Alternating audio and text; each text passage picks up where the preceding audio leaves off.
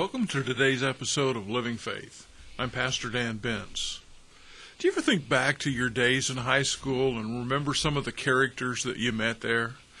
Oh, there were the fun students, there were the brainiacs, there were the people who were the nerds, there were the people who were the cool ones, and someplace along there you fit in.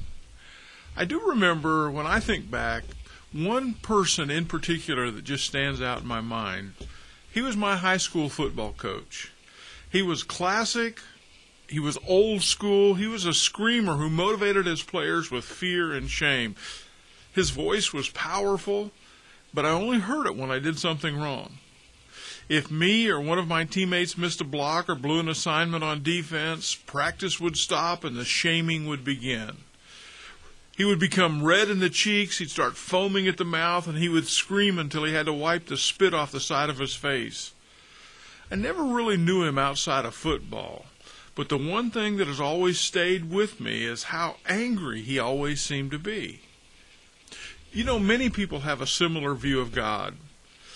They've concocted this vision of a grumpy old man who has to get his way, and when he doesn't, he will shame, guilt, and scare people into getting them into line.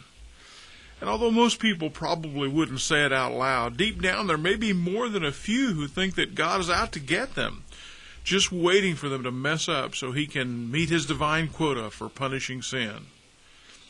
I don't know where that comes from. Maybe it's a bad experience with a church or another Christian. But no matter where it came from or how they came to think that way, it certainly doesn't fit the description of God that's provided in the Scripture. When we open our Bibles, we encounter something and someone who's very different. We discover that God delights in us. We see the God who sings over us, who saves us and loves us with an everlasting love.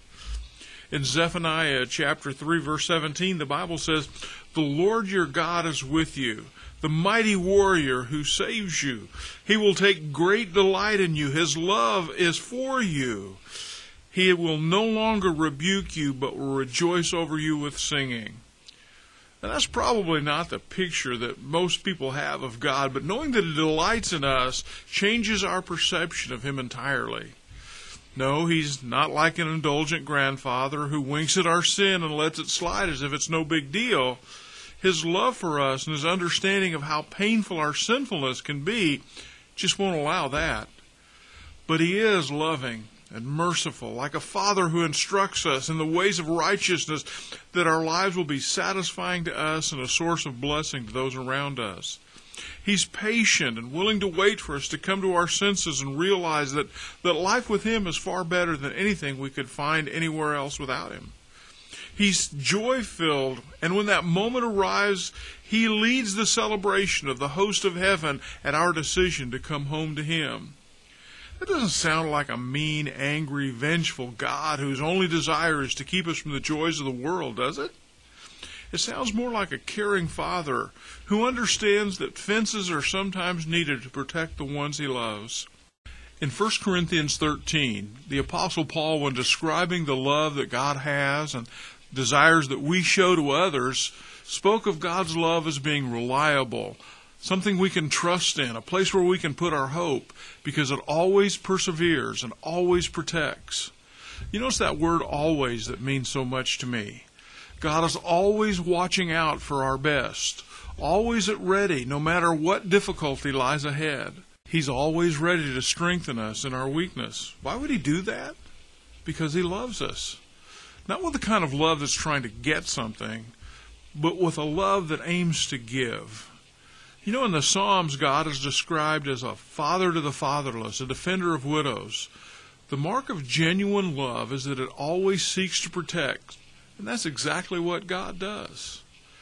Now, if you haven't discovered the love and mercy of God, if He seems distant and unconcerned about your needs, let us help reach out to us at livingfaith at northsidedixon.com, and we'd love to encourage you, pray with you, and try to answer the questions you have so that you too can discover that God is very much for us, not against us. God bless you. Have a great day.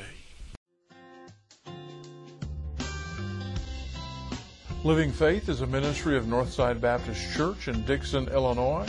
For more information, go to northsidedixon.com or check out our mobile church app.